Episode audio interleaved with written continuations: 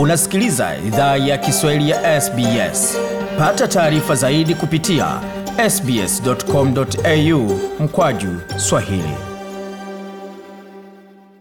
Jambo popote lipo na karibu tena katika makala idhaa ya Kiswahili ya SBS. Uko na migode migerano, tukulete makala haya kutoka studio zetu za SBS na mtandaoni, anwani ambayo ni sbs.com.au mkwaju swahili. Vilevile zapata makala haya kwenye ukurasa wetu wa Facebook, anwani ambayo ni facebook.com mkwaju SBS Swahili, na iwapo ungependa kuwasiliana nasi kwa barua pepe anwani ni swahili.program at sbs.com.au.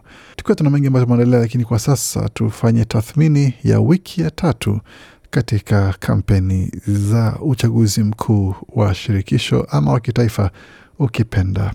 Wiki ya tatu ya kampeni ya uchaguzi mkuu ilitawaliwa na shinikizo za gharama ya maisha baada ya mfumuko wa bei kuongezeka kwa asilimia tano nukta moja. Kiongozi wa chama cha Leba Anthony Albanese alirejea katika harakati za kampeni baada ya wiki nzima ya kujitenga baada ya kupatwa na uviko 19.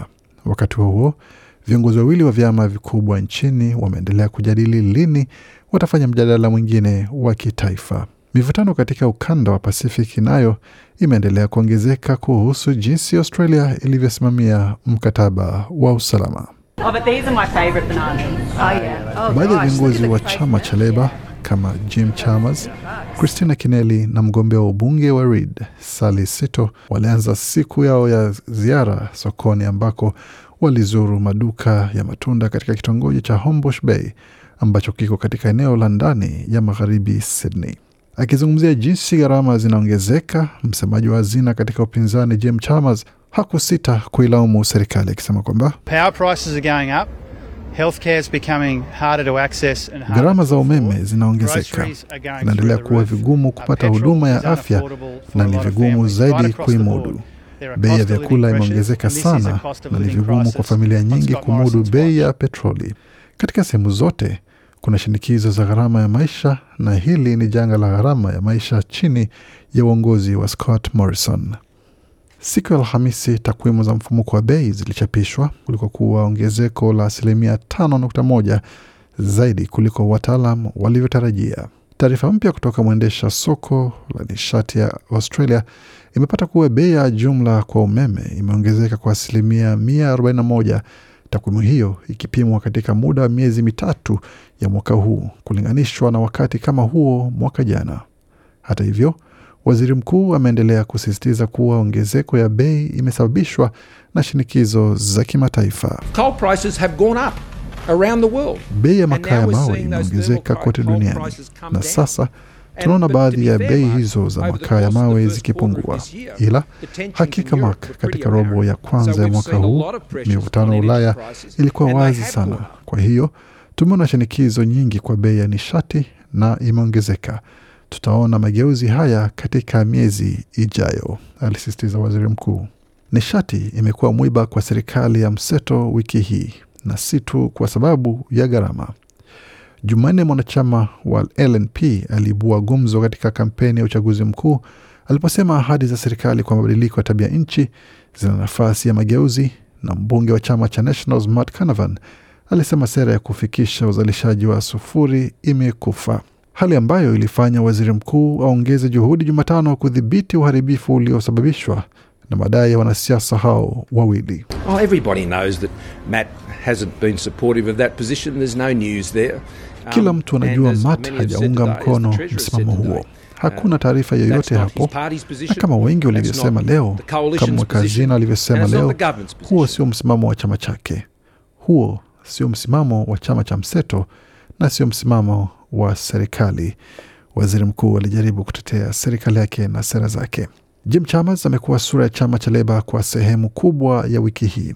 Kiongozi wake Anthony Albanese alipokuwa akijitenga baada ya kupatwa na uviko 19. Kiongozi wa upinzani aliachiwa huru Ijumaa baada ya kumaliza muda wake wa kujitenga kwa sababu ya uviko 19, na alisema haya kabla ya kuabiri ndege na kuelekea mjini Perth. It's great to be out and about and I'm looking forward Ni vizuri kuwa nje na engaging kwenda Perth na kujumuika na watu wa magharibi Australia.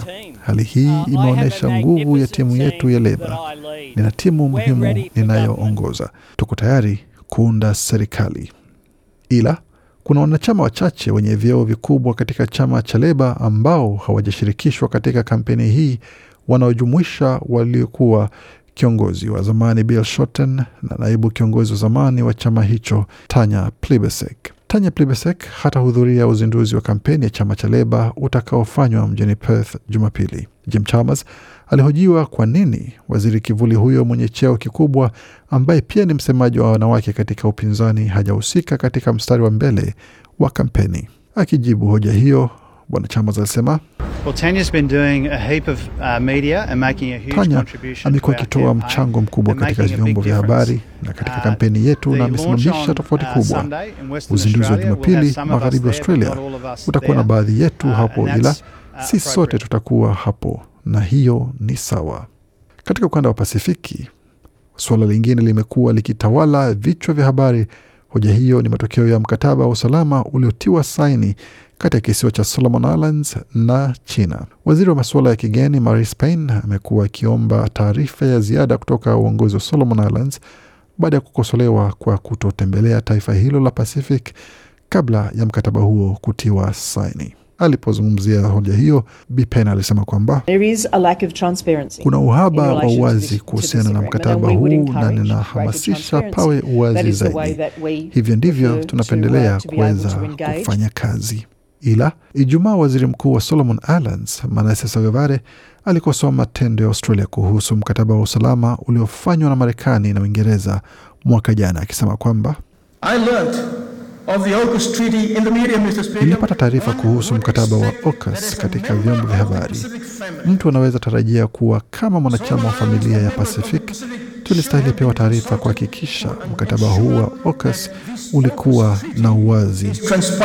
Kwa upande wake, waziri mkuu Scott Morrison alitetea matendo yake baada ya kushambuliwa pia na waziri mkuu wa Ufaransa mwaka jana, serikali ilipofuta mkataba wa ujenzi wa manowari na Ufaransa kwa upendeleo wa mkataba wake mpya wa AUKUS. Bwana Morrison anasema kwamba I did have that uh, conversation with the Prime Minister. the nilifanya mazungumzo hayo na waziri mkuu uh, siku moja baada ya tangazo hilo, na kuna masuala yaliyoibuka katika um, mjadala huo, ila bila shaka um, jinsi muda unavyoendelea na mahusiano mapya yanaanza, ni wazi kumekuwa ushawishi mwingine katika mtazamo uliochukuliwa na waziri mkuu wa Solomon Islands.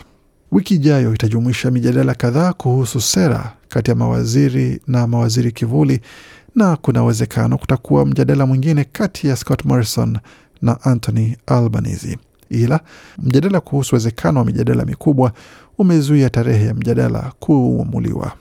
Waziri mkuu amekubali kufanya mjadala kupitia vyombo vya habari kama Channel 7 na Channel 9, ila bwana Albanese amependekeza mjadala ufanywe katika kikao cha kitaifa cha waandishi wa habari. Bwana Albanese alifanya vizuri zaidi katika mjadala wa kwanza wiki jana dhidi ya waziri mkuu. Hata hivyo, mjadala wa pili itabidi ufanywe haraka zaidi kabla ya siku ya uchaguzi mkuu itakayokuwa katika wiki tatu zijazo. Tunatumai kwamba makala yamekupa uelewa kuhusu yaliyojiri katika wiki ya tatu ya kampeni ya uchaguzi mkuu. Kwa mengi zaidi kuhusu kampeni hizo na kuhusu wale ambao wanawania eh, vyeo ama viti mbalimbali mbali bungeni, tembelea tovuti yetu ambako utapata taarifa hiyo ikiwa imechapiwa pale kwa ajili ya matumizi yako. Anwani ni sbs.com.au mkwaju Swahili. Makala aliandaliwa na waandishi wetu Krishani Danji na Gode Migerano. Hii ni idhaa Kiswahili ya SBS. Penda, shiriki, toa maoni. Fuatilia idhaa ya Kiswahili ya SBS kwenye Facebook.